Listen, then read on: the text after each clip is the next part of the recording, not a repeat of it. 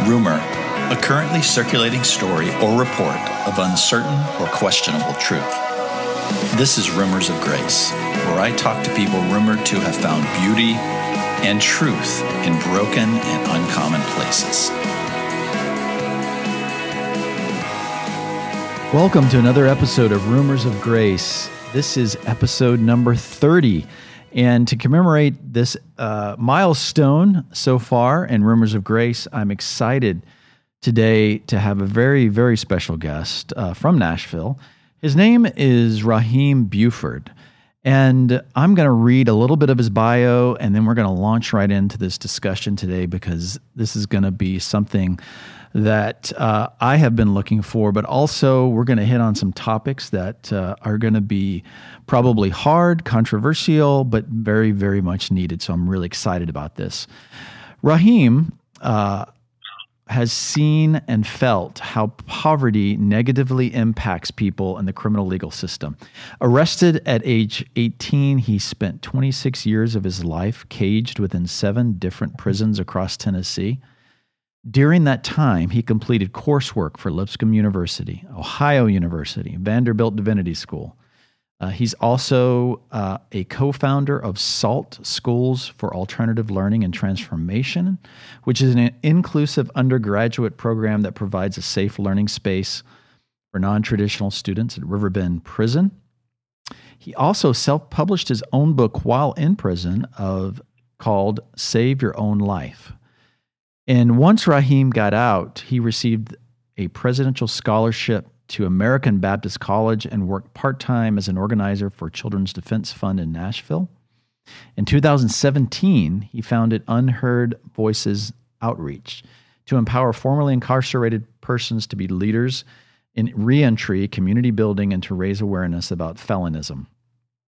Once he graduated from American Baptist College with a bachelor's degree in entrepreneurial leadership, which was just this year in 2019. He went on to now manage the Nashville Community Bail Fund, where he has bailed out over 500 low income Nashvillians since May of 2018. He continues to use his voice to advocate for decarceration and transformative justice. I love those last two words, Rahim transformative justice. Well, welcome to the podcast. Well, good afternoon. Thank you for having me. Awesome. Well, I know you're calling from Nashville, and I'm down here in Franklin, and it's a kind of a cool, rainy, wet day. All of a sudden, fall has blown in. So, um, I think we're both glad that that we are where we are and we don't have to travel. So the miracles of uh, modern technology, we're going to uh, talk to each other.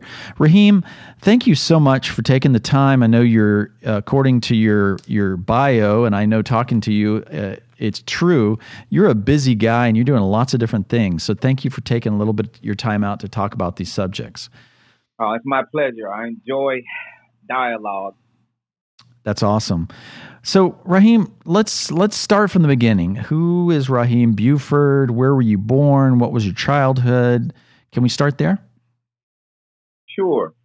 So, Rahim Buford uh, was not born Rahim Buford.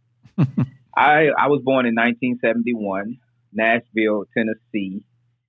At that time, uh, my name was Arthel Young.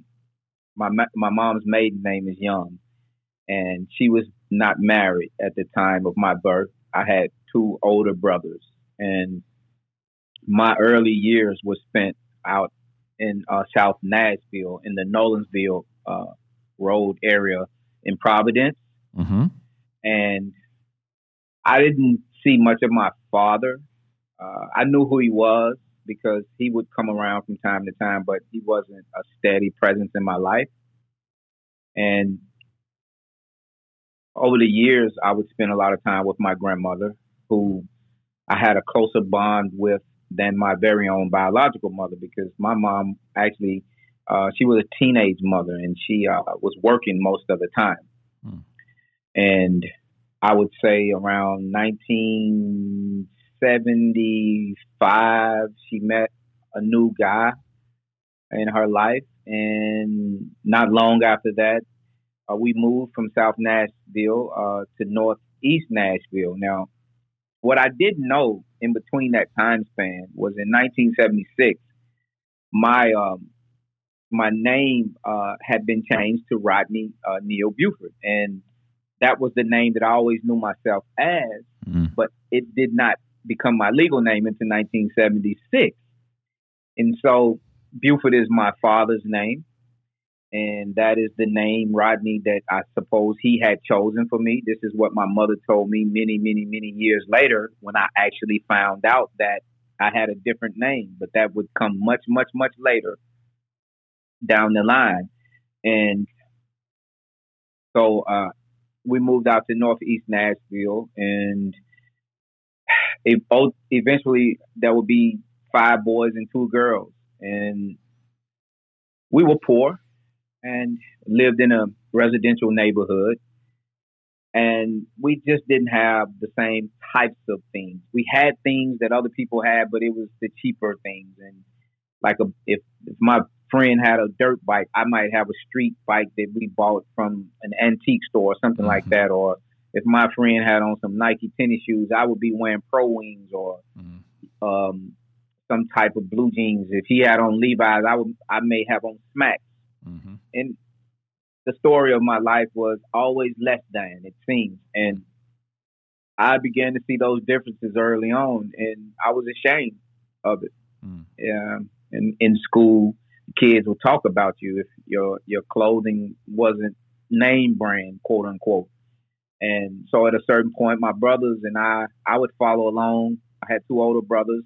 We would eventually start just shoplifting for candy and things like that, and mm-hmm.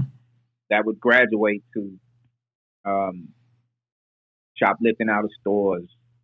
You know, taking out old tennis shoes in and switching them out for new tennis shoes and things like that, and um, eventually it would go on to be, you know, burglaries and auto thefts. Me and my friends and you know my neighborhood. I mean, many of my friends. I, I guess I'll get into it later. That we met up in a different place. Mm. Uh, and um, I would eventually um, get arrested and go to juvenile uh, at the age of 17 in February. Mm. And during that time, while I was in juvenile, things changed. Uh, rap music changed. It got a lot more violent or violent for the first time. And the music, the tone, the beats, all of that resonated with me. And it kind of like changed the way that I felt inside. Mm. And the, the, worst thing I, I, would say at that time in my life that had happened is uh, my grandmother died. Mm. And uh,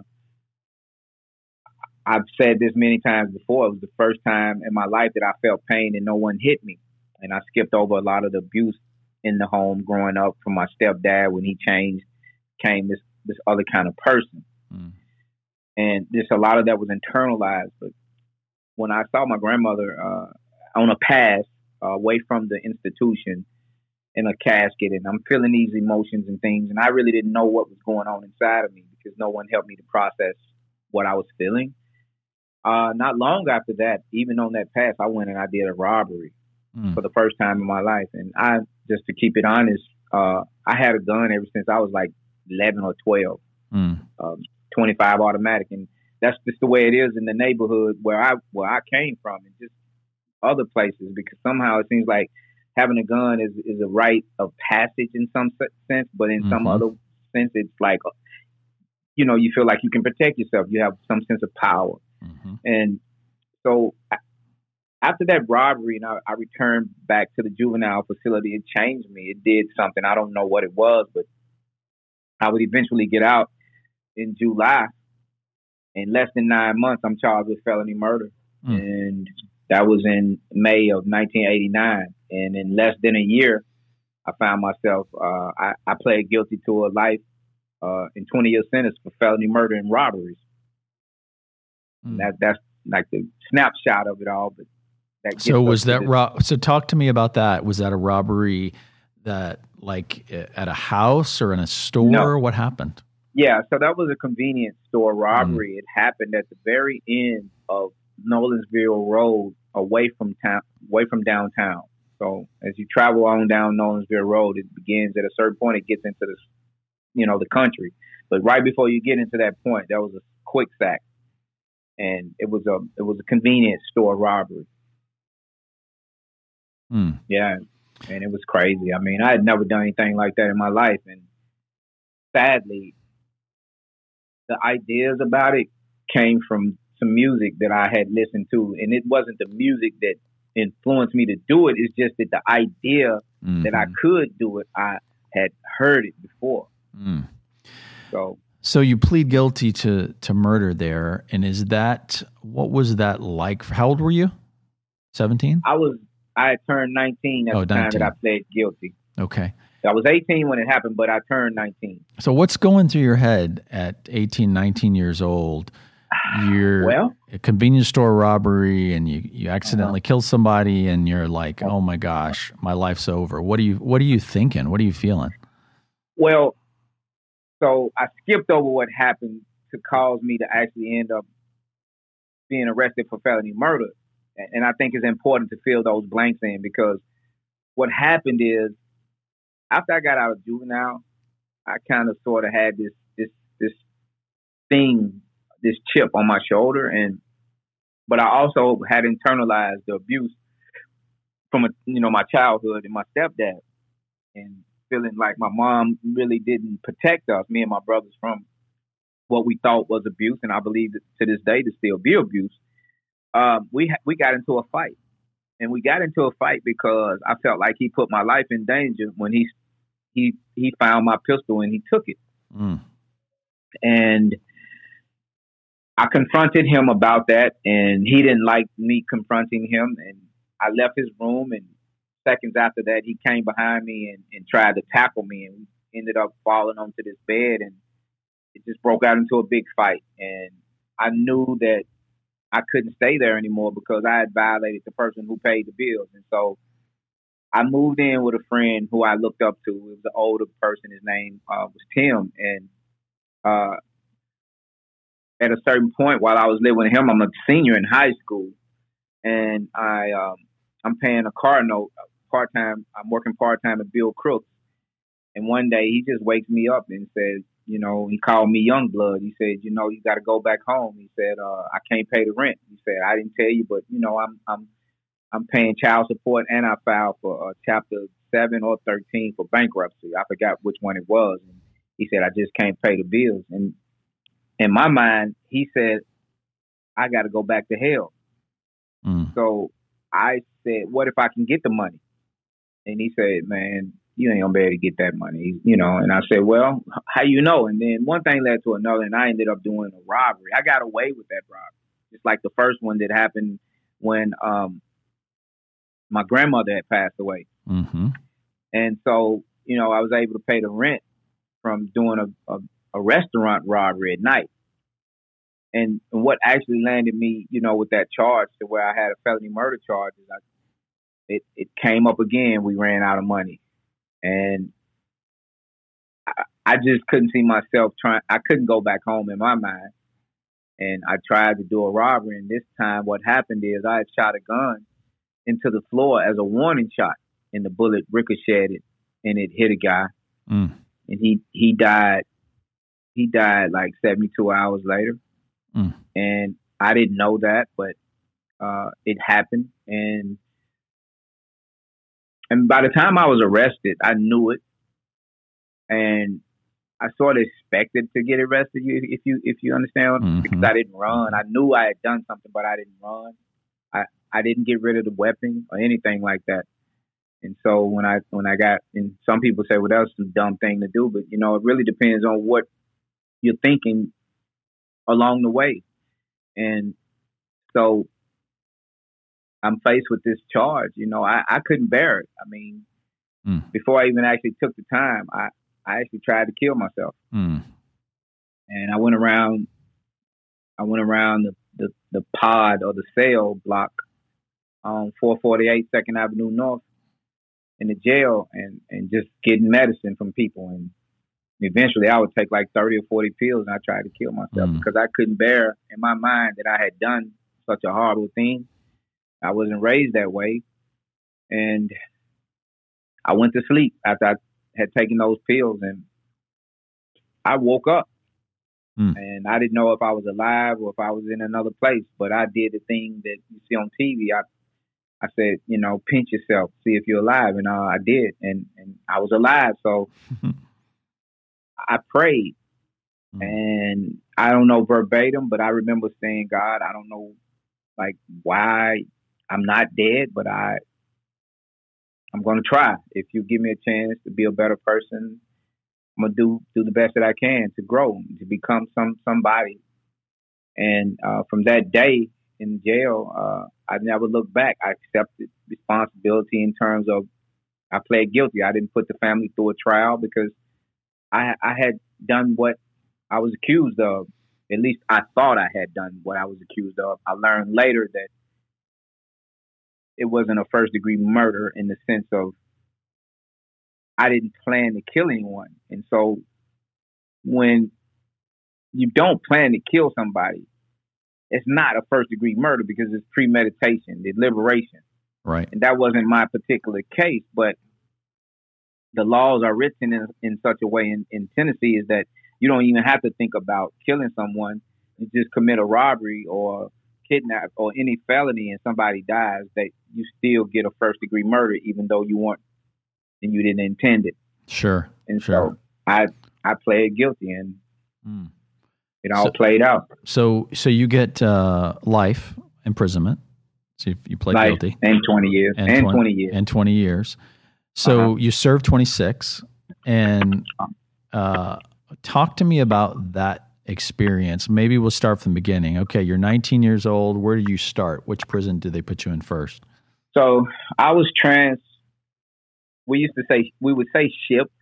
Mm. The slave language is very uh, intimately connected to um, incarceration, being an inmate, mm. a prisoner, and so they shipped me. They transferred me to uh, MLRC, which is Mark uh, Luttrell Reception Center in Memphis, Tennessee.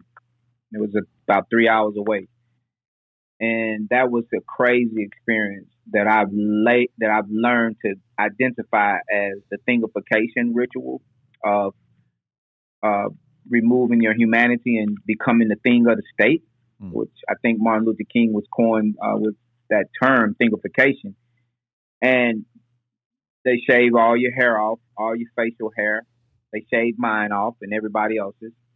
And um, we uh, would eventually have to all shower together in the same uh, unit, in the same space, looking at each other's naked bodies.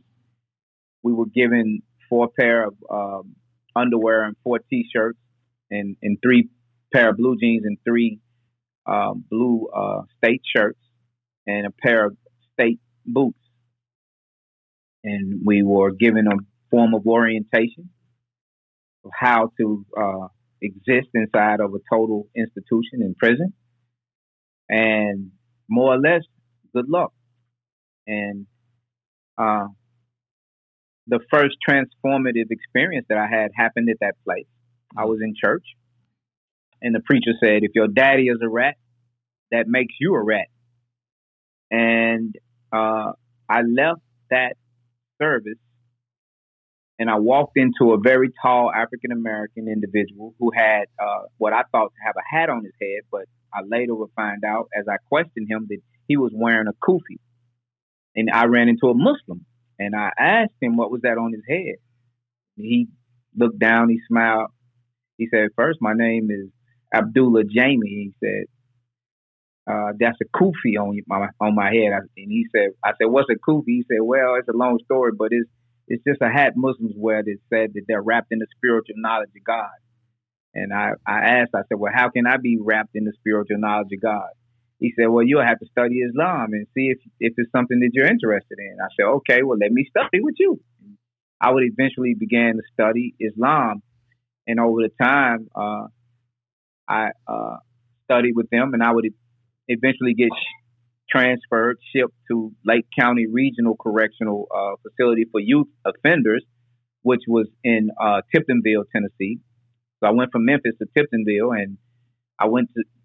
Uh, they put me in school, and I was around a lot of younger people, but a lot of older people as well. And it was an interesting place. They had about six places that looked like army barracks that people would stay in, about 48 people per unit. And I was uh, in, I think, unit 10.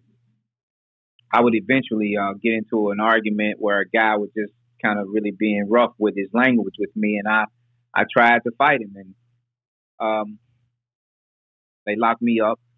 I was later given a, a charge for assault, and I didn't do that, but that's what they charged me with. I would get convicted, and then uh, not long after that, they shipped me to uh, Fort Pillow Prison, and that was a crazy place because that's a historical facility where uh, Nathan Bedford Forrest, the uh, founder of the Ku Klux Klan, uh, uh, slaughtered over 400 African American uh, soldiers at that place, and that was a really uh, scary prison. I was scared to death just coming in, and it's just like the movies, you know, mm. the whistling, the fresh meat, and all of that kind of stuff being said. And in my mind, I'm like, man, I hope I don't have to kill somebody because I'm not going to let them take me. And so, um, what ended up happening is, is that I saw some more Muslims, and I just remembered that I had a good experience with Muslims, and I just studied with them. And uh, eventually, I I I was, you know, practicing Islam, and I heard this name when I was in the law library. I was trying to get out of prison, and it just said Abdul Rahim, and I said, well, that must be my name. And so that's how I got the name Rahim. Mm. So how and, long how long did you study uh, with the Muslim faith? Uh, what what was the what was that experience like for you? What what did you learn? What what kind of transformation did you see in your life? Well, what I was sold on was the idea that I could be forgiven. Mm. And, and that's that what you were wanting. Mm-hmm. Oh, absolutely. I mean, guilt is a very weighty thing to to hold inside, to feel and I needed to release that.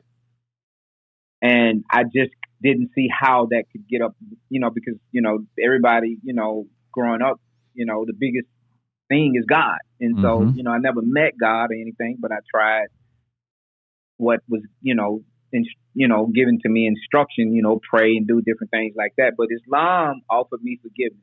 Mm. Islam offered me uh, a continuous uh, recognition that there's a higher power, which came from having to pray five times a day. I learned Arabic, some Arabic, not to how to read it, but to, to say my prayers and certain things. And um, just a constant memory or remembrance that there is a higher power. Uh, it gave me some type of I, would say some type of strength. I, I mean, because it made me feel like my life mattered because God was was alive and knew I existed. Hmm. And so um, I learned a lot about the history of Islam and what Islam, how it came about. I learned that um, in his, in Christianity, uh, the person that is called Abraham in Islam they call him Ibrahim, and that um, the uh, the firstborn of Ibrahim, who he uh, came through Hagar, actually birthed the Arab or the what became the Muslim nation. Ishmael, right? Right. Mm-hmm. And I didn't know that, you know, Christian and Muslims, you know, really are biologically like Jews and Christian Muslims are they're biologically kin. Mm-hmm. Abraham, so same, they have, same father. They have the Abraham. same father, mm-hmm. right? And yeah, and so um, it tied a lot of different things in for me, uh, and it, it was believable in different ways. But but I began to question things as as my life changed more, and I became I began to do different things. I would eventually be shipped from Fort Pillow to West Tennessee High Security, which is one of the which became one of the worst prisons in the state of Tennessee. And I I didn't have to stay there long, thank God. And um, I I eventually would be shipped to uh, Turney Center Industrial Prison and Farm, which we call Turney Center Vietnam. And this was a crazy place because it was like a plantation. You had a metal plant, a wood plant, a sign plant. They had a farm. It was a lot of uh, um, a lot of land, and it was surrounded by the Duck River. And um, I distinctively remember they had a picture of Nathan Bedford Forrest and General Lee on the wall as you mm. go into the visiting gallery. And um, 99% of the uh, officers were Caucasian mm. or white. And it was it was it was it was crazy. It was crazy at that time. I think it was like 700 people on the compound at that time. Mm. It it would eventually double, and so um, yeah. But you didn't and, stay there very long. Oh yeah, I stayed there for a long time. Actually, mm. I was there from 1991 to 2002. In fact, um, I had like I had a couple of transformative experiences there. Mm. Talk about that. What what what were they? Uh, well, uh, the very first one was is I had a family reunion in prison. Uh, I met my oldest brother from my my father's side in prison. His name was Robert uh, Jr. Was he in and, prison too? yeah, he he had gotten out of prison, but he came back. But mm. I didn't know him. He he has a different mother, and so it was through him because I have thirteen brothers and five sisters. Mm. My mother birthed seven, the rest of my father's kids. But through him, I learned about who my father was, and so we became cellmates. Mm. And he was a very popular individual, and so that was the first thing that kind of like happened. Mm. The second one happened while I was working in the metal plant. I lost possession of a Class A tool, which was a box cutter. And then I was placed in the hole in uh, solitary confinement, segregation for 28 days. Mm. And uh, it was then uh, they left a book in the in the cell, and it was titled "On the Road to Babylon." And uh, for the first time in my life, I read an entire book and I could see the images from the pages in my mind and I could feel the emotion of the words that I read. And I never had that experience growing up as a kid, high school, trying to get my GED, or which I failed the first time. And so that changed me. Uh, I knew something was different. I just didn't know what. And so I left the hole and I began to, I, I became an avid reader and then I began to question everything. And so that kind of sort of took me away from religion uh, for a while, at least, uh, when I began to question everything because things just didn't make sense. And um, the next thing would happen is, is that my dad would pass in 1995, and I was taken to the wake along with my brother uh, in shackles and chains. Mm and with an entourage of armed uh, prison guards. And I remember looking at this man in a casket, and I had no emotional experience whatsoever.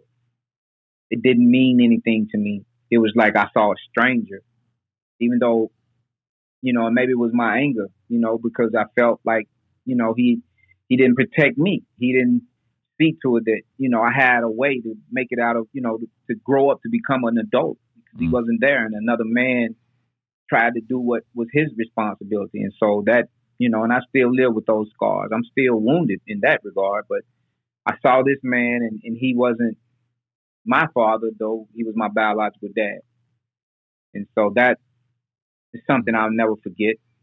And um, and then you're so was, so you're still in prison at that time, and yeah, ninety five. You know, uh-huh. Yeah, so these transformative experiences at what point in that process? Because you were released in what year? I wasn't released until 2015 Okay. Okay, so 2015. So between that time and 2015, what happened? Because I know something significant happened. Uh, that your next transformative experience, correct? I after the gang fight, I think it was the death of my sister because that changed me. Hmm. And the same process happened, but as I looked at her in the casket, in chains and in shackles, I heard something say, "This is what you did to somebody else's family," mm. and and and that put me on the path of of, I guess I guess you could say an atonement, if mm. you will. Uh, lived contrition, mm-hmm. a, a recognition that I had violated somebody's humanity. And before that, I didn't allow myself to visit the reality of what I had done because it was too painful. But I was forced to do it in that moment. And I think that moment with my sister opened a new dimension within myself and my soul, my spirit, something because that changed me. And and it was from there that I I went on a different type of a spiritual journey after mm. that it happened. Well, talk to me about that. What what was that spiritual journey for you? Where did it well, start? because two years after my sister was murdered, I was shipped to uh, Riverbend Maximum Security Prison institution in Nashville. So I made it back home. So first of all, I made it back home alive in 2002.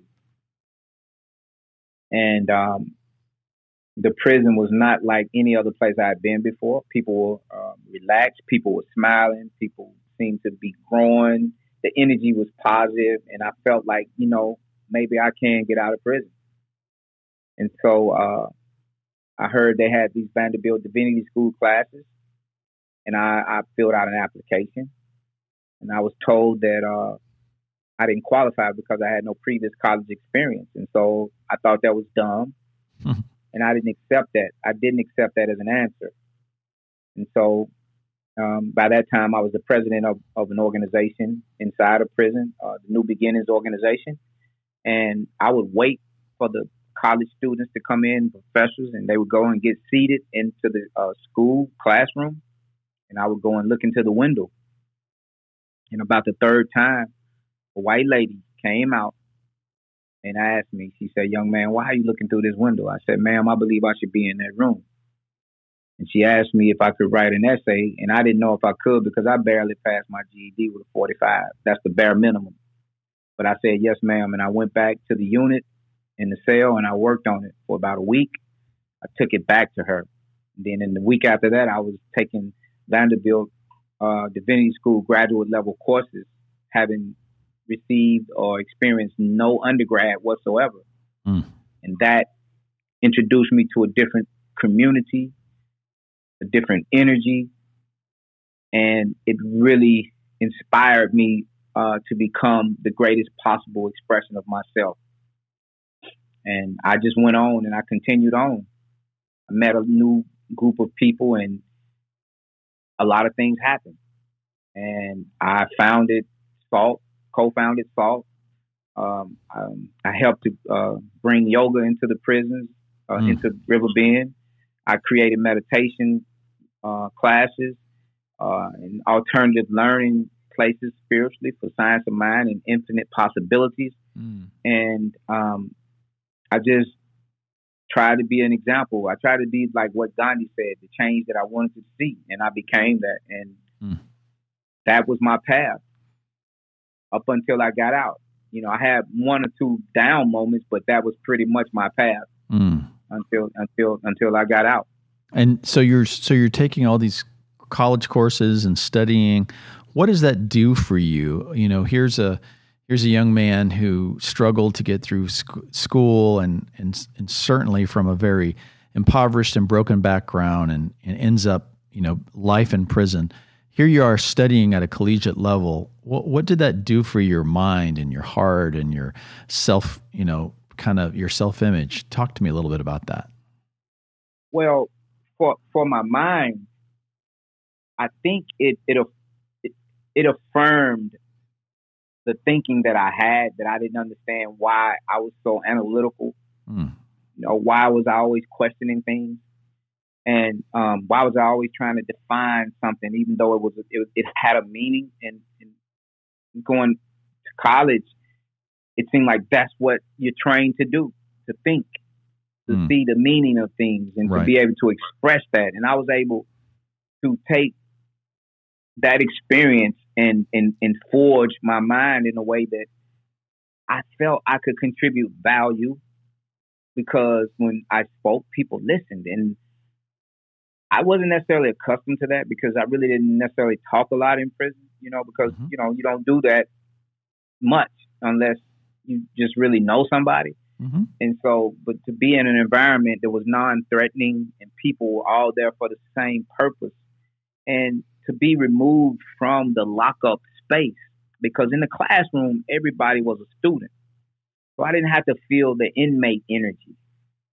mm-hmm. and that was very important because it's like you enter a new galaxy when you leave the prison compound and go into a school and uh, breaking down complex con, um, complex ideas, contemplating the question of who is God, uh, the um, theology, and um, who, what is this thing all about, and and finding ways uh, to link the spiritual or the religious experience with the social interactions mm. and all of that. Yeah, it just gave me it gave me more reason to believe that my life mattered.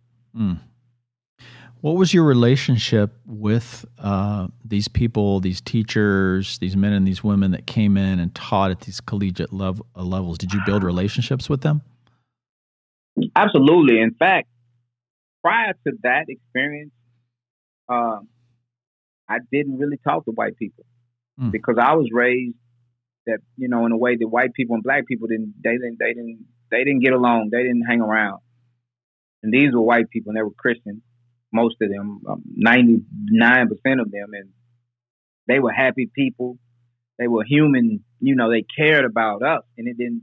It initially didn't make sense to me because nobody really showed us that in the other prisons, and so I became a part of a community. Harmon Wray may rest in peace. He was uh, coming from Vanderbilt. Richard Goode from the Lipscomb program. Janet Wolf, she was at American Baptist College at the time, and um, many, many, many other uh, Vanderbilt professors. And so where I met Dr. Harris, the president of American Baptist College, who was a Vanderbilt professor.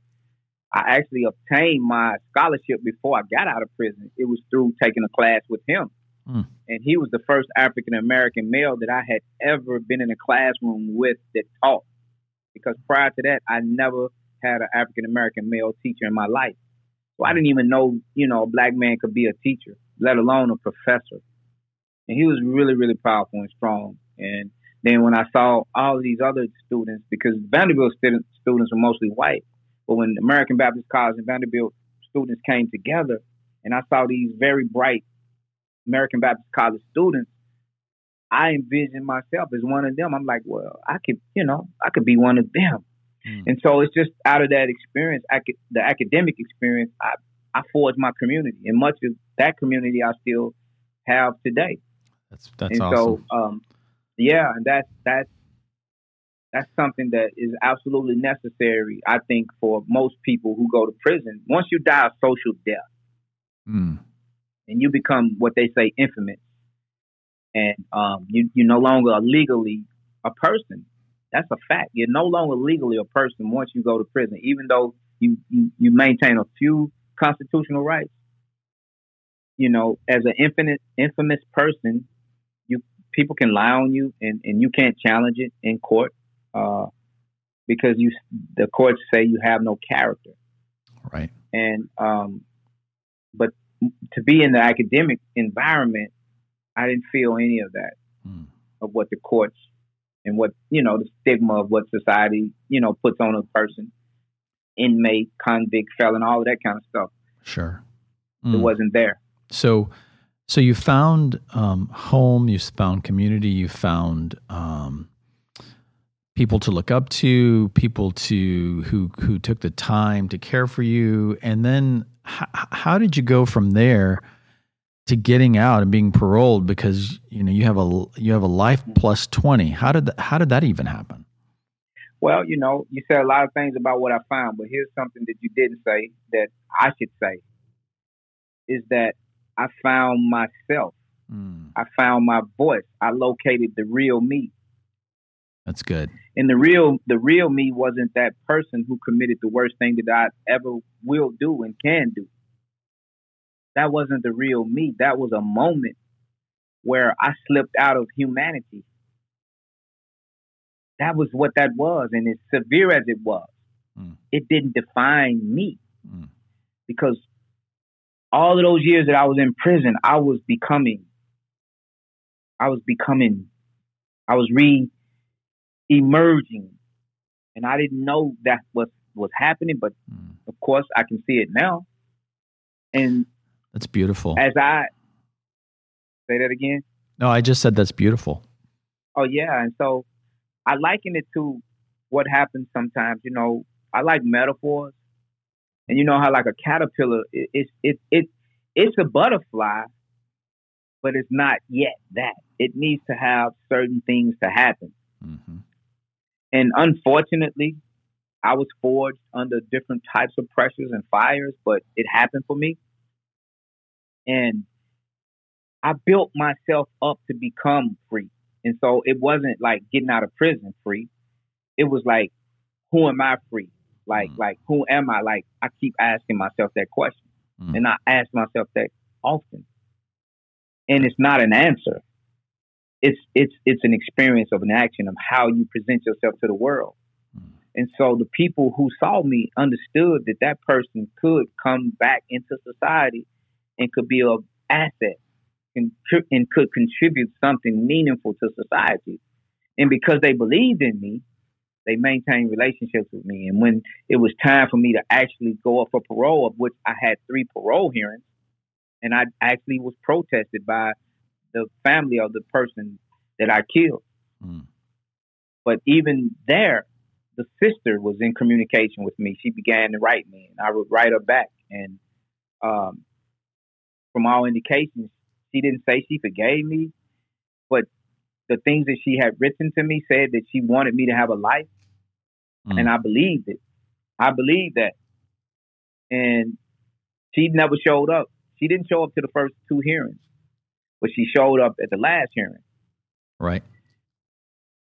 But this is what I want to say from a spiritual, a spiritual, you know, like, like, like this. I heard you mention grace. Mm-hmm. And what I learned, or what I understand grace to be, is unearned merit. You can't earn grace. You can't qualify for that. At least my understanding of it theologically. And so I used to talk to high school students and college students that come into the prison whenever they asked me to.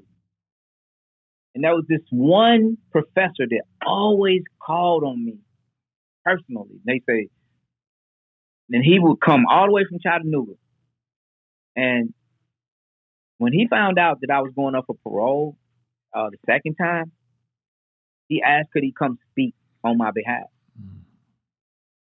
Well, that person wasn't just a professor. That person was also an ex police officer. And he had gone to like 63 parole hearings.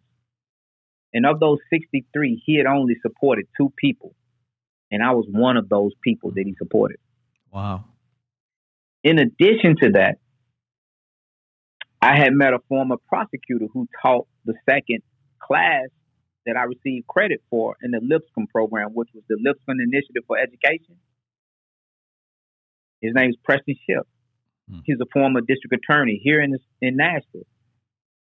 Somehow we became connected, and he, I, I don't know how it happened, but he ended up speaking.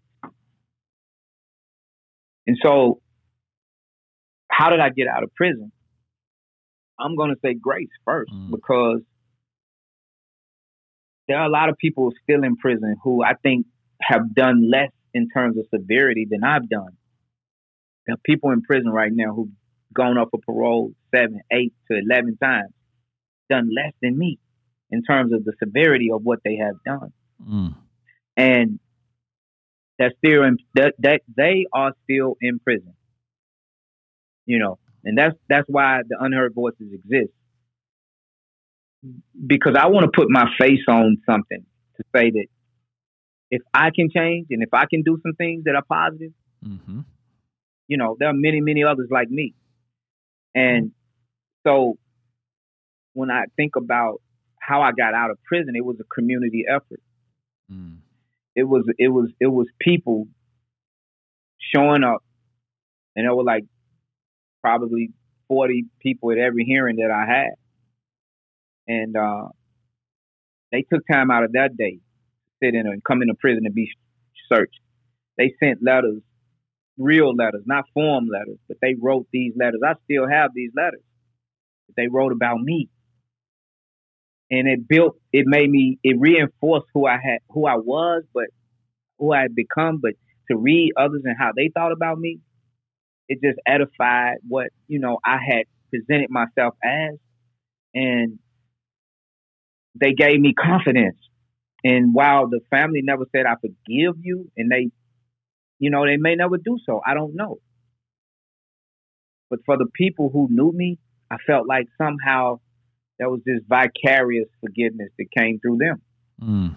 And um, you said something earlier about um, about you becoming yourself, and in, and in becoming yourself, you found ultimate freedom, regardless of whether you were uh, in a cage or not. And right, and I'm right. Si- and I'm sitting here thinking, you know, I'm in a totally world away, although we're only a few miles away, a world away in, in my race and my privilege and my upbringing.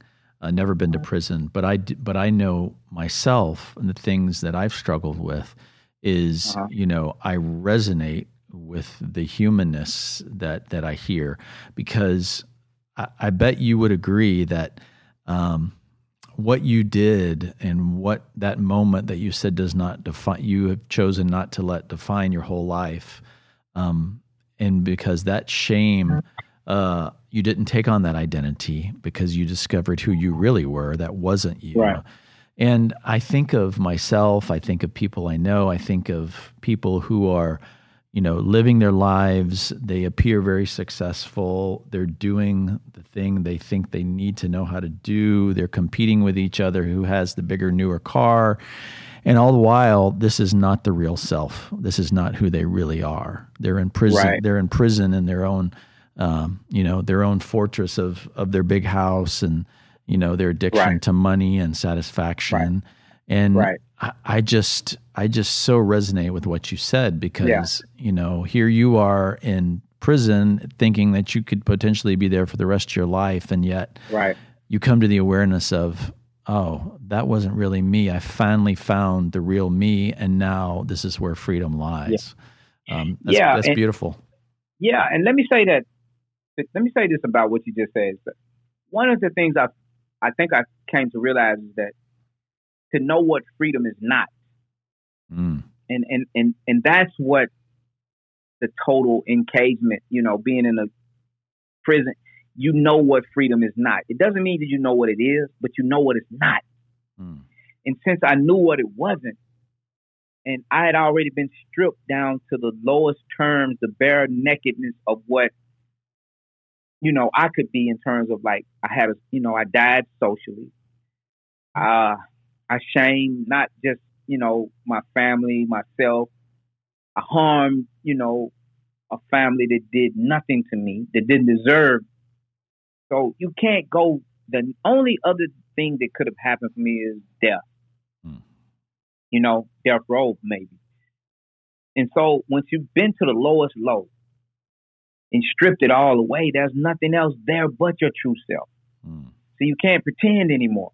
You can't hide behind some nice clothes and a in a good car and hide in a nice house and you know you you're forced to know your neighbors. See, you have to talk to people at least generally speaking. Mm-hmm. And I had to experience all of that.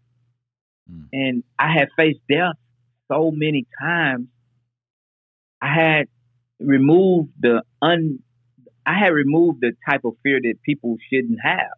Mm-hmm. We all should be afraid of bears and lions and stuff that, you know, because that's not our habitat.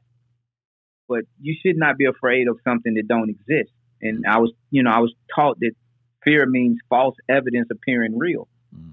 And, and and those are the things that that that affect our minds. And so I didn't have that anymore. And so yes, the freedom I had was the freedom to just be my authentic self. Mm. My real, true voice comes out when I speak. It's not a game. I don't make apologies because I don't harm people anymore. I just say, hey, this is how I think. This is my opinion. This is, you know, but I, I try to put some reasoning with it. But at the end of the day, the freedom that I experience is not geography because that's being released from prison. Many of people are released from prison literally but never leave the prison because the prison was what they brought to the prison with them because prisons represent fear. That's And right. that's where you put people you're afraid of. Mm. And so freedom is incompatible with fear. So in one sense, I had to be released because my energy didn't connect with the energy that was around me. And there are some forces at play that, you know, I'm still trying to understand and figure out. Mm. And I, I am free. I'm, and if I died tonight, I'm okay because I tried to do the best that I could do once I became the real me. Mm. And that's and that's that's why I give myself and my service, and I try to be a helpful individual in my life and wherever I go because I know that some people just need a little helping hand. Some people Mm. need a boost, a nudge, a little extra. And if you can give that to them, they become something that only, you know, only only only they can only they can demonstrate. Got it. And I'm still becoming. I'm not yet what I will be. I mean, you can look at me, I keep changing. Hmm. I'm physically, we all gonna change, but how we emerge from within this thing that we live in called a body. Mm. The real me that looks out of my eyes and sees this Yeah. majesty of nature in the world. I mean, that me is in tune with with the real world. And it's Yes. not necessarily just physical. Yeah, I It's the believe that. Yeah, I believe know, that. And I think that's where it comes from. Everything. So you get so you get out of prison uh, through these people advocating, 2015, and all of a sudden, you know, within very short order, uh, within a couple of years, you finish your, you know, two three years, you finish your bachelor's, and you you know you started this nonprofit, and you you're kind of uh, is it what's your position with the Nashville Bail Fund? Do you manage that, director, or what, what's your Right. what's your role? there? So, I'm the Nashville Community Bail Fund manager, and basically all it means to me is that I make sure that the people who who uh, put in referrals through their attorneys, through their family members, even through themselves from calling me, that those referrals get processed. And the process is that I go into the jails and I interview people. I talk to them about you know what's going on, how we can help them, and what does it take to get them out and I, you know, we connect with their family members, their friends, and ultimately we we pay the total cash bail for them to get out of jail. And because we- because bail even bail for for many people they can't even afford that so they're stuck in prison until they they're even uh, they don't even had a had a trial yet so some of these Right. people are innocent and some of them are Yeah. guilty but but Yeah. but there's no trial right right. Well, what we do know is that we we bailed out nearly one thousand people, Mm. and and the Nashville Community Bail Fund began to bail people out in 2016. Mm. I started in 2018, and I think I bailed out nearly more than 600 people at this point. wow and 53% of them, uh, their cases have been dismissed. Neither Wow. they were even, yeah. And so the majority of the people that get, you know, that have a bad day, that go to jail, are not guilty of anything. And some of the people that actually plead guilty are not guilty. Mm. They just plead guilty to get out yes because the longer they wait, the longer they stay. in jail right So then, so that yeah, and so then, so wealth-based detention is more. It's a social economic issue. If you got money, you don't sit in a jail. and if you don't, have money, you are in a jail you will Mm. absolutely. And so decarceration is what my life is dedicated to because I believe that in Tennessee we we're better than what we are in terms of like we don't have to lock our we can't lock our way up out of a problem. We have a lot of social ills. Most of it is rooted in in the class, the socioeconomic thing, the poor Mhm. but we don't have to do this. We can do it differently. There are alternatives, but it takes a community. And this community has to be people willing to face each other, have a dialogue, a civil discussion. It could even begin with you need to know your neighbor. Because a lot of people they live in houses like you were saying, they live in a prison. I mean, you hide, you don't even know your neighbor. You don't even know your neighbor's name, literally. And so if we're living in a world where separate you know, like like like being separate is the way, then love can exist there. It cannot exist there because the the other thing that I learned about, you know, being in prison is that it's two energies that we primarily operate in. It's, it's either love or fear. Fear is what separates you. The thing you fear, you want to kill, you want to remove it, you want to get rid of it. You don't want to see it. You mm. try to hide it. But the thing you love, you want it next to you. You want to take care of it. You want to protect it. You want it to thrive and live on. And we don't have that yet for one another like we should. We have it for our families, but there's a larger family. It's a society, humanity. And, and that's the one I live in because I'm actually closer to people that I'm not blood related to mm-hmm. than I am to my very own blood family. Because the thing that happens when you do go to prison for long periods of time, you lose your family. They die or the relationship just diminish. Mm. And and the only relationship that I stayed in constant contact with was my mother and one of my brothers. And, and just because he was in prison too, and we just used to write each other and stuff. But um, you know, I didn't tell you is that that I was a cellmate with three of my biological brothers. Wow. And at one time, five of my actual biological brothers were in prison, and I was in that prison with them. Mm. So this systemic, familial thing going on. Oh, absolutely. Mm. Absolutely. And it's, and it's, and it's more. And that's why, you know, if you see the worst thing, what you don't know is how it became, how it reached that point to where I would have a gun, where I would be going into a robbery. You know, how did I get there? Nobody asked me that. To this day, from the prison experience, no one from the court, the prosecutor, my attorney, the, the counselors in prison, no one asked me what happened. Mm. How did you end up there? What was going on in your life? So there's no oh. um, talk. Talk to me about you know transformative justice and restorative justice. Uh, okay, we, so I, uh, we understand. I think my listeners what retributive justice is. We've talked right. about that a lot, but right. talk to me about transformative justice and, okay. and and how you this is your passion. This is your life. This right. is what you live for now. Right. So restorative transformative justice because certain things can't be restored. Right. So that's why transformative justice has to exist mm. because that happens internally. Anything that's transforming, it's happening internally inside, right? Mm. But as it relates to justice, it asks a different question. It doesn't say, how can I punish that person? How can I intend to harm the person who would harm someone else? It asks a different question. And the first question it asks is, how can that person who may have been harmed, who has been harmed, how do we bring about healing? That's that's the number one thing. And for the person who caused that harm, how do we connect with that person and find out what was happening with him or her or them? Mm. And it's a community effort because the community sometimes doesn't want what we say the state wants to do to a person who offends society, who violates society, violates a person.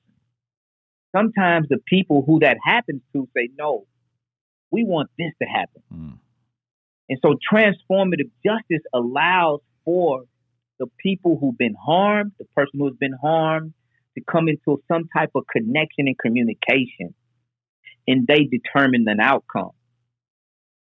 What and would that you, is, go sorry, ahead. Go. I was going to say, I want you to continue that thought, but I but I want to address, you know, a couple of issues that sure. I get I get into this discussion all the time with people. All right. And people's biggest problem, I think, is you know I hear it all the time from friends and family members and people that I talk to, and and, and rightfully so. I can I can.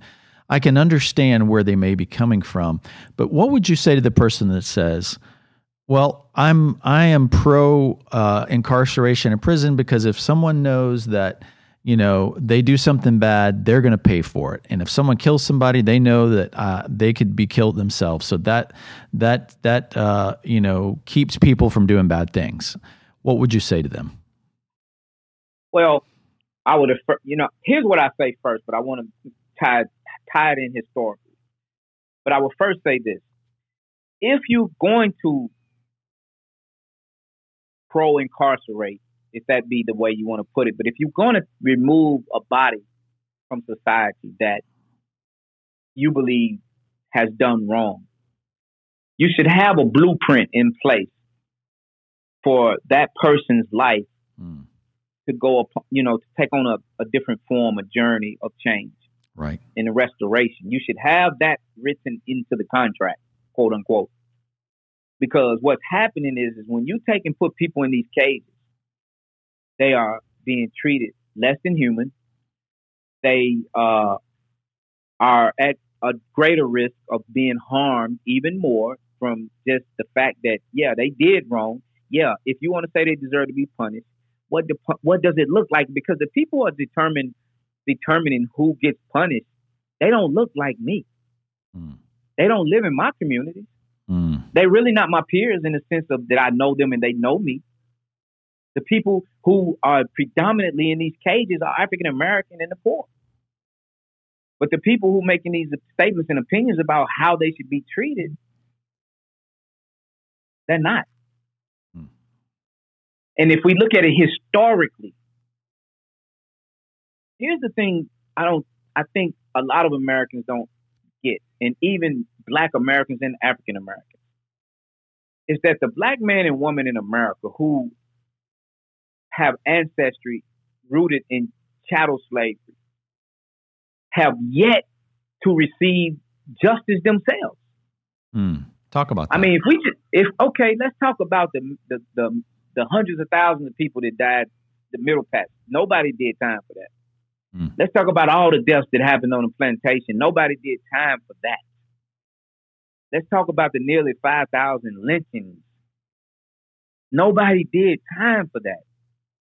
And then we take that history, post Reconstruction, and then, you know, we go into a different form of terror with the Ku Klux Klan and the racism and the mistreatment, the dehumanization of a people who are not what they could be. They're still growing and becoming and evolving. The black man and black woman in America is not yet what they will be. But no one can honestly say that those people that we come from, that I'm from, receive justice. Mm.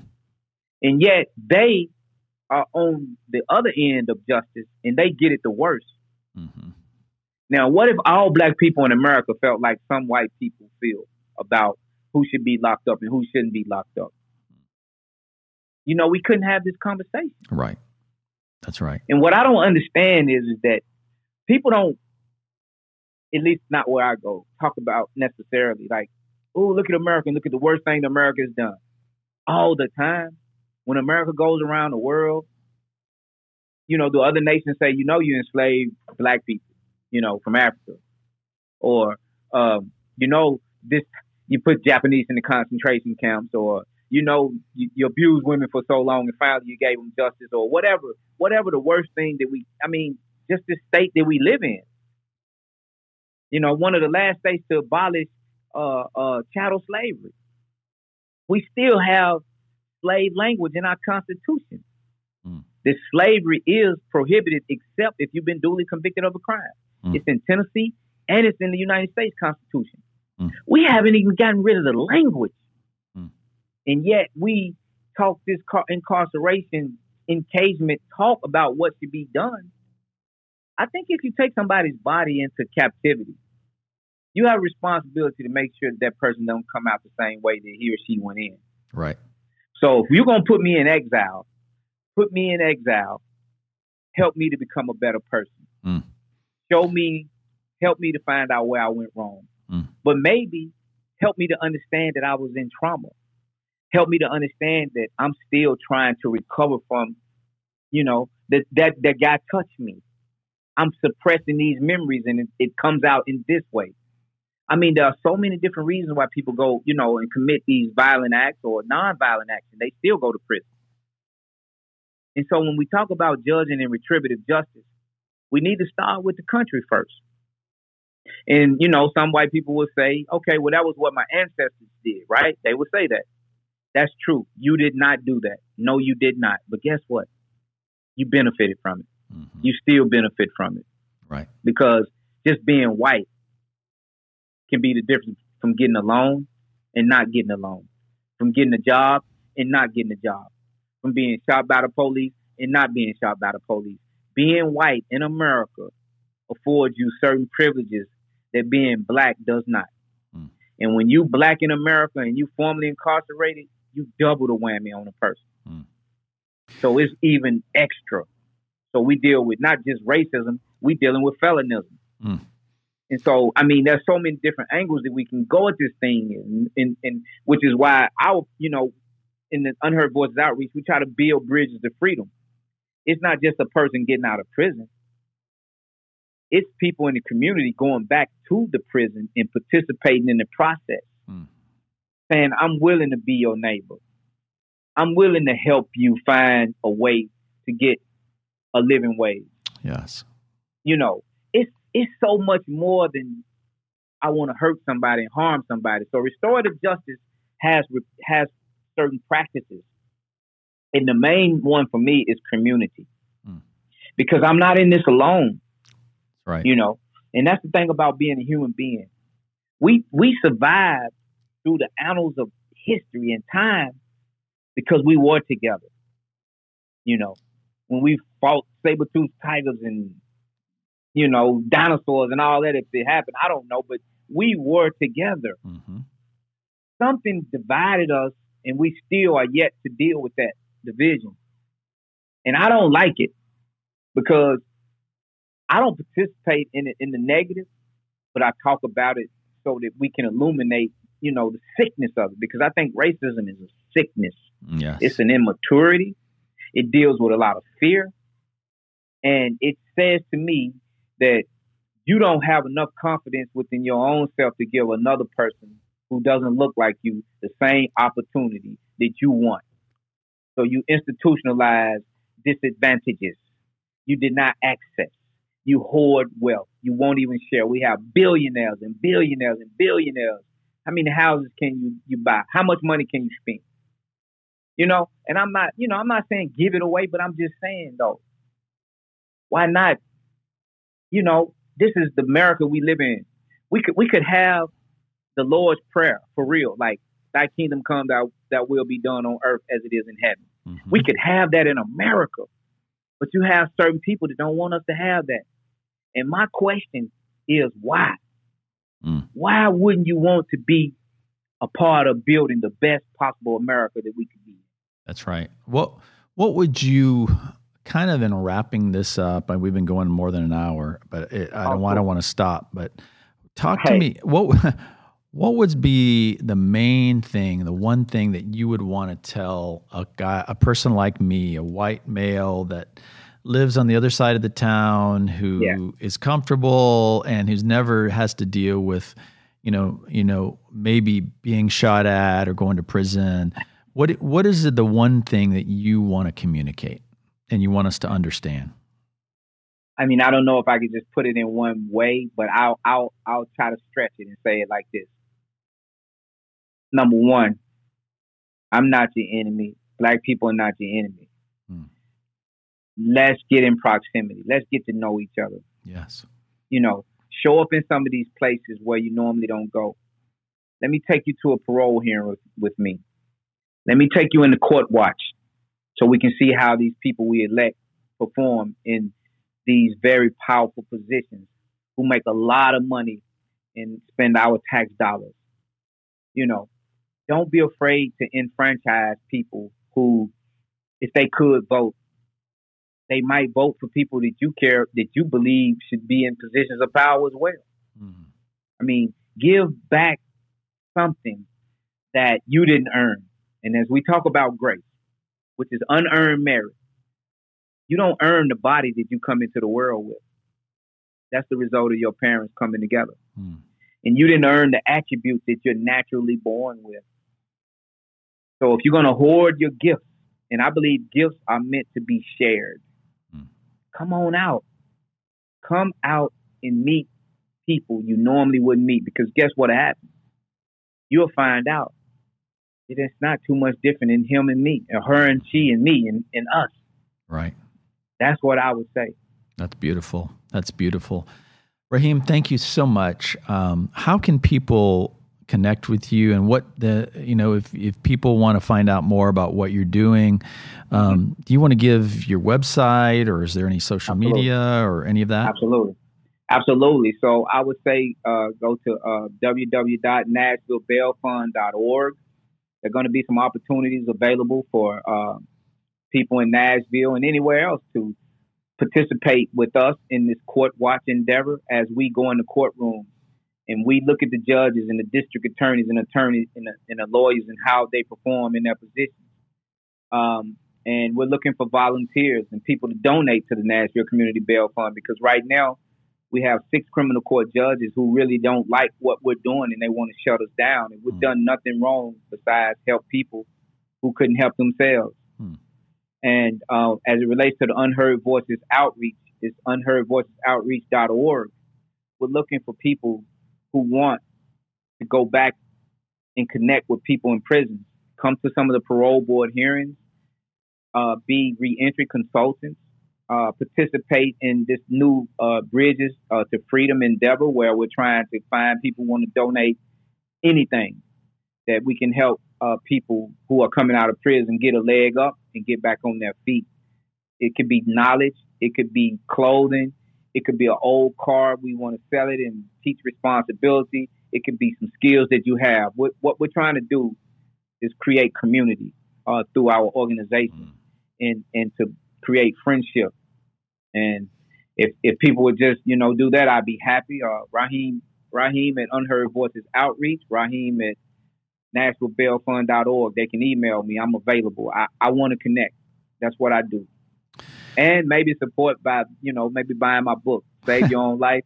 Choosing the right path is not always clear. It's on Amazon, uh, and uh, I always give away more than than I keep. You know, so I'm not trying to be a millionaire. I just want to be able to do more than I'm doing right now to help people. That's beautiful. Yeah.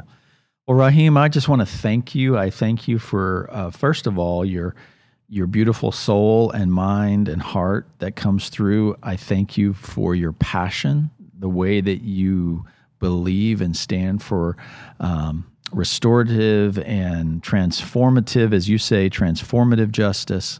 Um, I think that's a beautiful thing, and I'm with you. There's a lot of us who are, and thank you for opening my eyes to some things that that I hadn't really thought about from this side. So, um, I just blessings uh, and continued success on your work and what uh-huh. you're doing. And if there's any way that uh, I or any any of our listeners can help, uh-huh. I, am encouraging them to please reach out to you and okay. g- go to your go to your websites, find out what you're doing, and I'll do my best to tell your story.